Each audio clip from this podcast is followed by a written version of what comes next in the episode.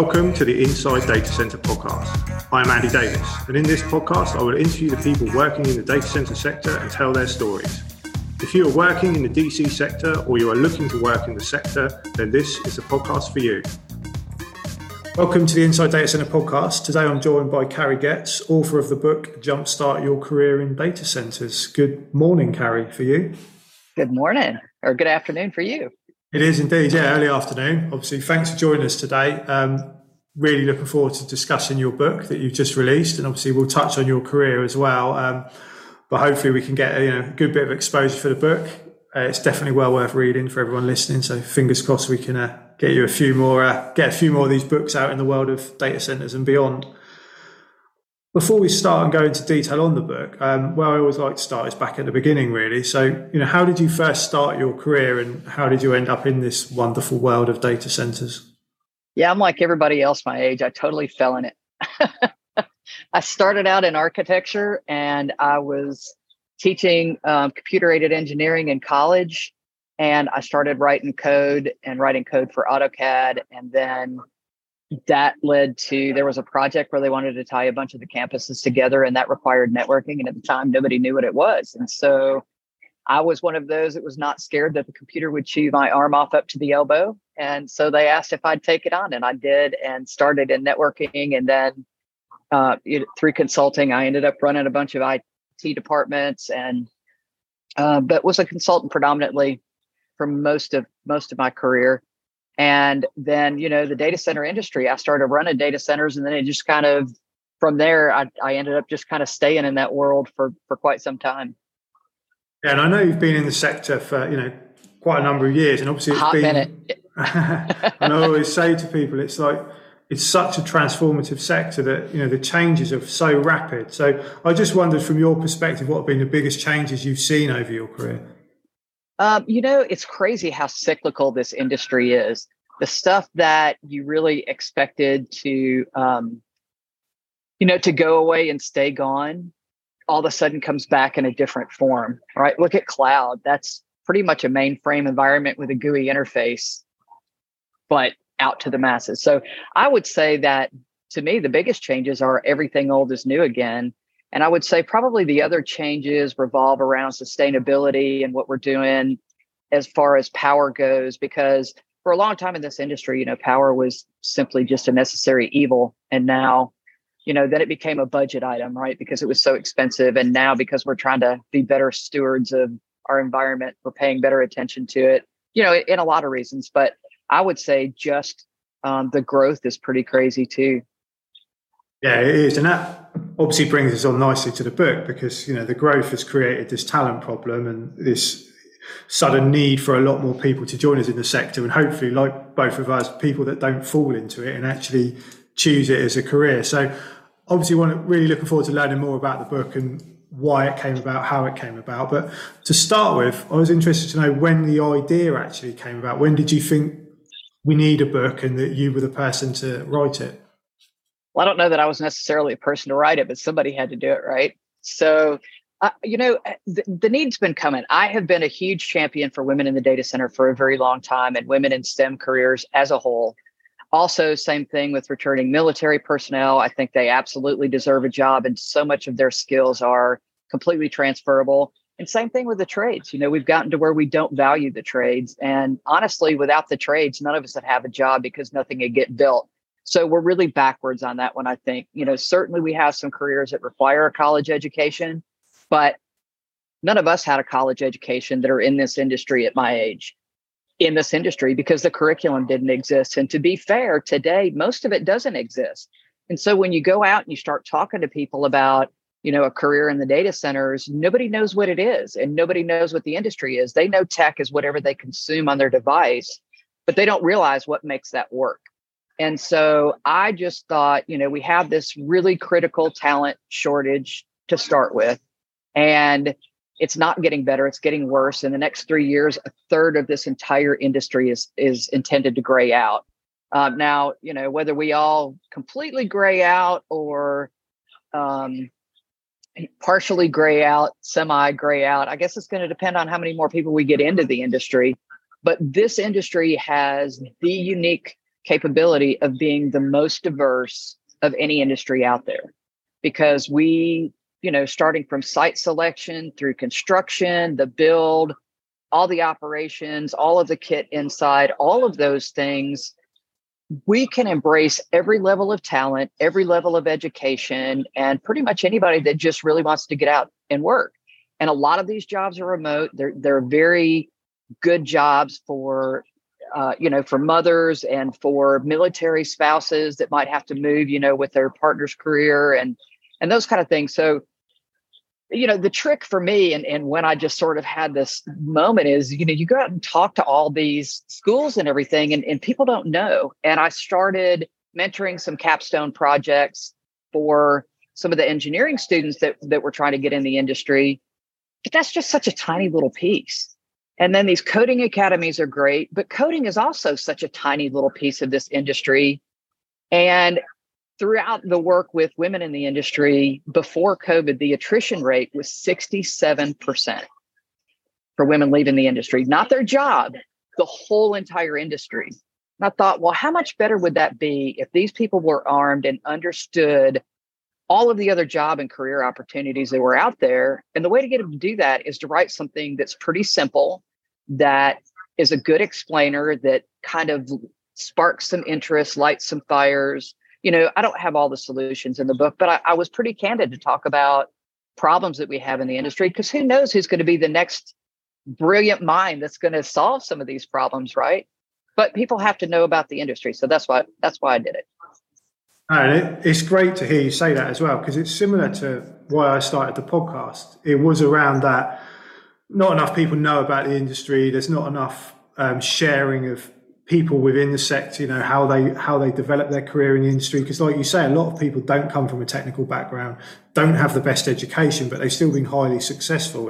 And if we don't show that to people, you know, they're not going to think they can follow in in their footsteps. And and I guess another point that you've made that I always raise as well is that the sector consists of like engineering, construction, IT. There's so many different angles in the industry, and a lot of people are just not aware of that.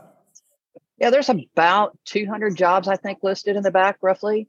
So, you know, the goals behind the book were pretty easy. One, I wanted to expose all the jobs, what the job titles were. So if people even decided to go look for the jobs, they'd have an idea what they are. And then I wanted to give a simple but reasonable expectation in a book that people could digest over the weekend. That was a big goal. Keeping this under 200 pages was probably the hardest part about writing this book. No kidding. But I wanted it you know, think about that as a young person about to go on a job interview or thinking of starting a new career. How much better would your experience be as a young man, a young woman, or anybody starting if you had some clue what the industry looked like and you could participate in those conversations at the table? I think a lot of times because women are still a huge minority in this industry, and same thing with trades, a lot of these voices are stymied and stifled not necessarily through action, because we certainly try to embrace diversity, but because people don't know enough to participate in the conversations. So I thought, you know, if you could just do something, give people just that kickstart, that jumpstart, that basic level of understanding of some of the unique problems, how the whole ecosystem works together, how it all fits, how much better would they be able to participate in their career? So that honestly was the intent. You know, I know there's a lot of people in the industry that are buying this book that are probably like, wow, this is some rando basic stuff. But that's exactly what it was intended to be, right? I wanted to spark that interest, but I wanted to make sure it was easy to digest and people didn't hopefully get bored, knock on wood, right off the bat. Uh, but that's another great point, though, isn't it? Because the sector does make it overcomplicated to the outside eyes. You know, when people come into the industry, and I obviously talk to a lot of people that start in the sector or are looking to work in the sector, they do find it quite complicated, quite confusing. There's a lot of acronyms, there's a lot of buzzwords, and something like that needs to be explained in simple terms because people like me who are not technical don't always understand what those acronyms mean and how that transfers into the sector. So it's 100% a need for exactly what you've done. Yeah, you know, I started looking out there to see what existed because I was going to sponsor some books if there were some to take to this STEM event that I was going to. And there's an 800 page textbook that was co written by 59 industry experts who the heck is going to read that to figure out if you want that job? Now, good on them, right? That's a great textbook, something moving forward to be able to have that learning capacity. But you know, a lot of these, a lot of people in this industry started with certifications, and these companies that will hire somebody that has a four-year degree over somebody with four years of experience just because they have that degree, even if it's completely unrelated, those are people coming into this industry that are completely unprepared for this industry. So, how great would it be to have this as a training tool? You know, when you're onboarding people, hey, look, here's our industry. Go read this. You know, take your first week and, and try to eh, decipher some of these things. And and this is where we fit in the grand scheme of things. And then when somebody, you know, take somebody in sales, for instance, they go sit down with a customer and you, you know, you know how it is in this industry. These conversations tend to take a, you know, veer off the path a little bit when other topics come up. And nobody wants to sit there and feel like the dumbest person in the room because they don't understand what these other topics are. So I, I hope, you know, to that end that it does what I intended it to do. 100%. And I obviously, as I said to you earlier, you know, my copy arrived yesterday, and I've already said to the someone that I onboarded in our company this week that I was like, "You'll be reading this next week, so uh, perfect. Get, be prepared." And, and I think that's that's where I see it fitting in. I think you've got that entry level, you know, the school, the you know, education, the people that are in education looking for their careers, but you've also got all those people that I talk to, and that I'm sure you come across that want to get into the sector and just want a bit of knowledge. And I think it's absolutely perfect for those people to just get a basic foundation and understanding of the sector to, I guess, reinforce their decision that it is a career they want to go into. Sure. And I mean, these careers are not going away. They were COVID proof, they've definitely been recession proof. You know, people are working through supply chain issues. I think we're going to see some changes now because of the supply chain issues and maybe some non-traditional data center spaces are going to become data centers. But but all of those, you know, you think about all of the trades, every one of those. I mean, even diesel mechanics have a position in this industry, right? And but you can't get a job in an industry you have no exposure to or you don't know. So ideally, you know, coding academies, scout troops that have tech badges, um, trade schools, union shops, data center companies onboarding new employees, all of those are perfect candidates for the book. And when people do data center tours for students, hand the book out. Let everybody know how the thing operates. You know, it's one thing to walk through there, but it's another thing to really understand, you know, what you're looking at and how it works, or hand them out a week before the tour so people can ask better questions. You know, that's another good thing. But, you know, I, I feel bad because when you take students through a tour in a data center, all the trades that have worked so hard get they miss the wow factor, right? They get done with their job and they feel good that it's all been in and it's pretty and it's kind and it looks nice and all these.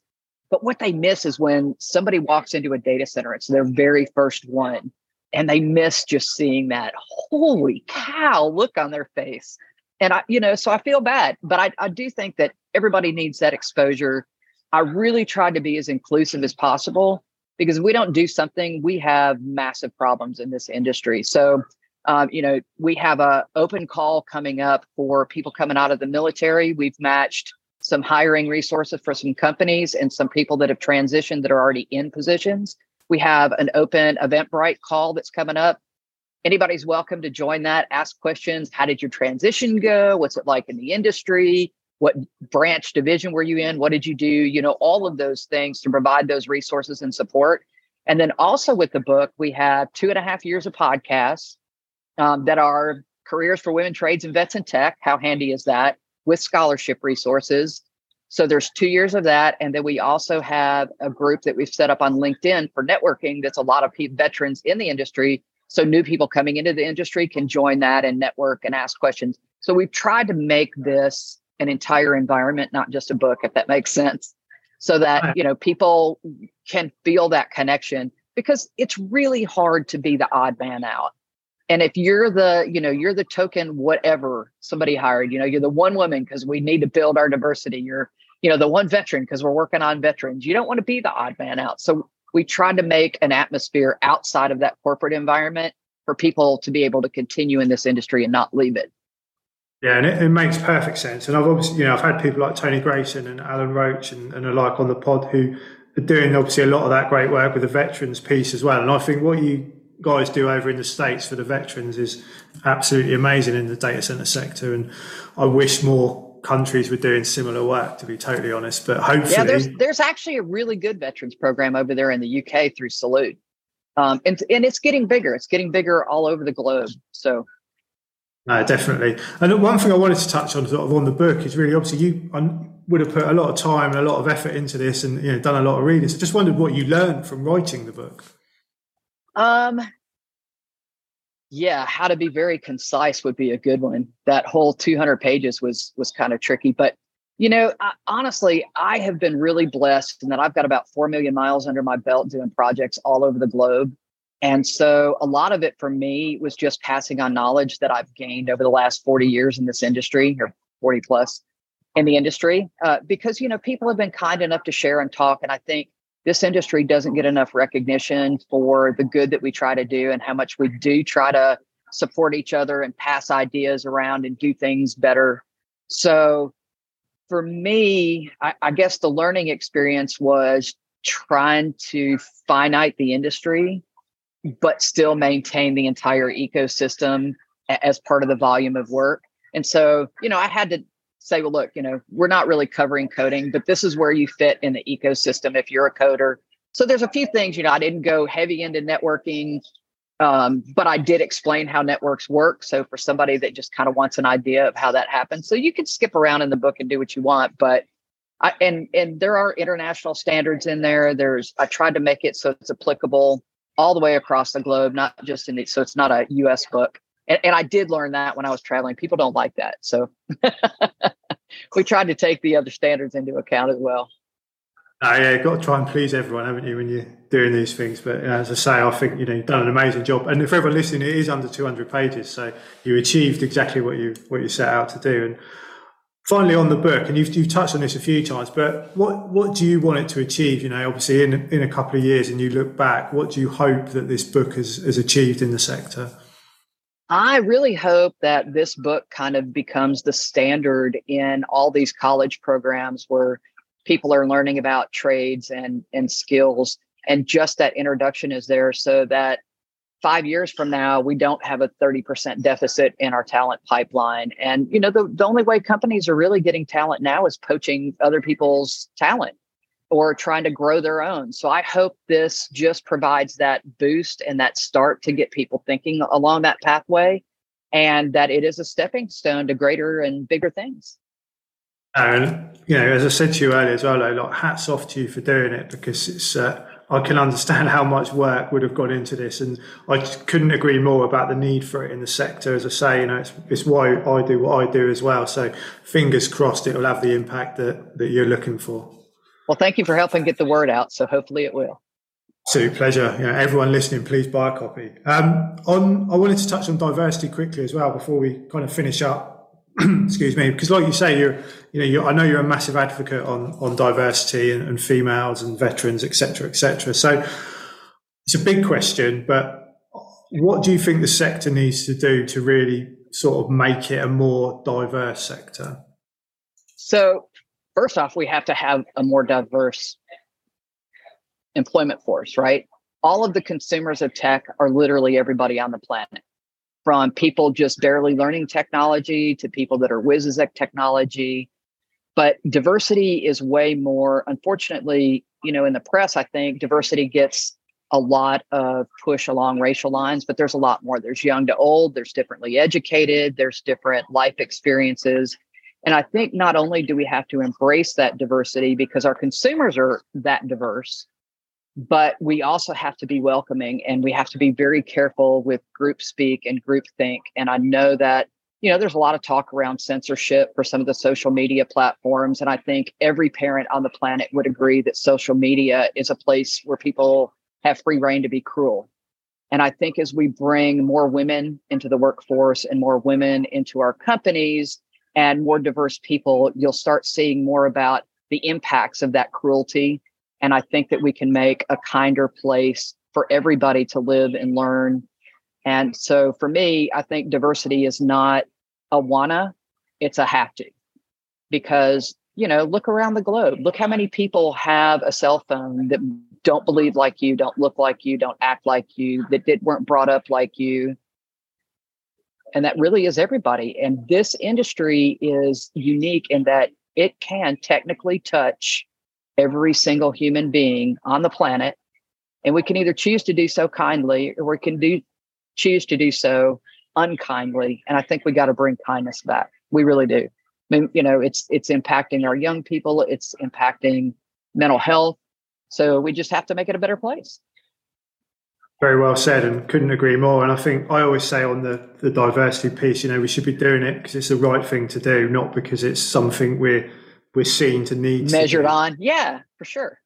Exactly. Well, a couple of final questions before we finish up. Um, been great talking to you. As I say, you know, love, love, love learning more about the book, and can't wait to work my way through it myself. So I'll come back to you once I've had a chance to uh, to read it. Um, the sector's obviously changing massively at the moment. Literally every week seems to be something happening. So I'm just asking everyone at the moment if you've got any predictions for the sector over the next 12 months, anything you think will have quite a big impact on the on the data center industry.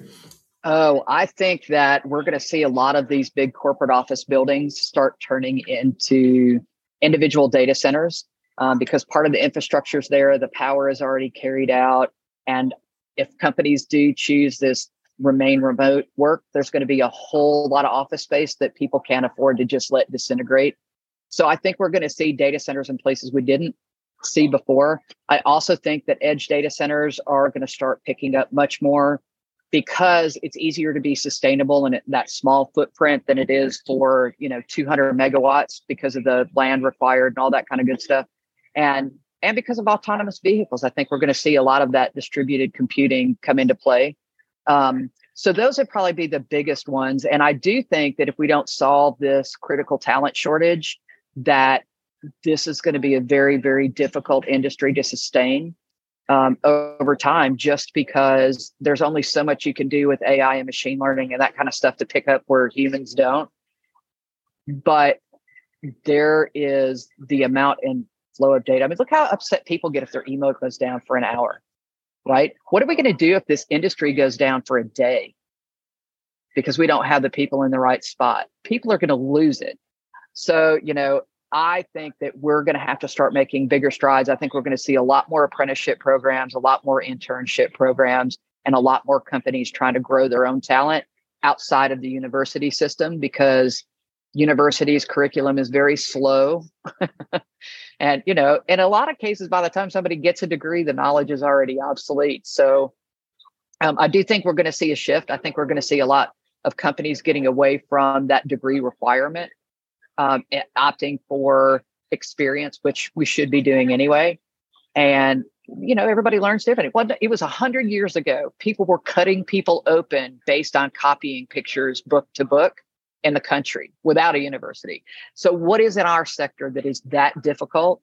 I mean, granted, there's some engineering jobs and architects that need that stamp, but probably 85% of our jobs can absolutely be taught. And I think we're going to see a lot more of that grassroots teaching. Yeah, I totally agree. I recorded a podcast um, yesterday or a couple of days ago about internships as well. And one of the key points that we, we brought out of that was the, the need for more organisations to offer entry level positions. Because what you see is everybody searching for that experience and rarely do you actually see entry level, you know, like a, a trainee project manager or a trainee architect, trainee construction manager, trainee engineer. It's always a senior project manager, a senior construction manager. And unless we create those opportunities, there's nowhere for these entry level people to actually go into the sector. Well, and that's another tricky bit too. Once those internships are out there, how do you find out about them? Because 85% of jobs are still filled through networking. They're not filled through job boards and people looking online. And so I think that's something else that's going to have to change is that we've got to get rid of these keywords that are automatically knocking people out that could potentially be really great candidates. They just don't have the right keyword. So, I, you know, I think we're going to see some shift in how we onboard people in this industry too. Yeah, no, that's really interesting, and we'll have to talk about that again another day. But on a final question before we close up, if you could give one piece of advice to anyone looking to start a career in the data center sector, what would it be? Um, well, buy the book. I had to say that, right? Shameless plug. Horrible. Uh, no, I think the biggest thing anybody starting out in this industry can do is find somebody else in the industry that you get along with so that you've got that camaraderie and you have that team and you've got a sounding board and you've got somebody that can help guide you through careers. So many, uh, there's so many people. I've mentored a lot of people myself. There's a lot of people that are willing to do that. You just have to ask, know what you want out of the relationship, and and you know be an active participant. But don't let yourself be a lone wolf because I think those are the people that we lose are the ones that just don't feel like they have that support system. So reach out, you know, hit that LinkedIn group, listen to some podcasts, reach out to people across some of these industry associations that are listed and, you know, get that get that pool of companionship built up that'll help carry you through the hard times. Yeah, it's great advice, and it's advice that a lot of people give. And like I always say, I think what I love about the sector is that there's so many people like yourself and, and others that want people to reach out to them and, and, are more than happy to spend their time helping people develop a career because we all understand how important it is for new people to come into the sector. So, on that, I'm sure you're happy if anyone's got any questions about anything and especially the book to oh, reach absolutely, out to you directly. Yes. Please do. Please do. We'll share your details when we when we release the episode. We'll obviously also share where the book is and how you can buy it. Yeah, and and one other thing too, as you buy these books, please understand that a portion of the proceeds feeds scholarships and internships and apprenticeships. We're working through Nomad Futurist right now for a chunk to bring some uh, some of these jobs and help heal the digital divide for the for the first charity. So keep in mind, you know, our our hashtag is give one, teach one, fund one. And so hopefully, you know, people do that and take the book in the spirit that it was meant and hopefully it does some good. Sure, it will. And as I say, you know, thank you from my perspective for doing it because I think it takes people like yourself to actually do things like this for it to, to happen because a lot of us talk about it and don't act. So well done for, for actually spending the time. And I'm sure it was a lot of time to write the book. It was. Thanks. Very much. I really enjoyed that conversation. Obviously, stay safe, stay safe over there, and um, we'll catch up again in the future. Thanks.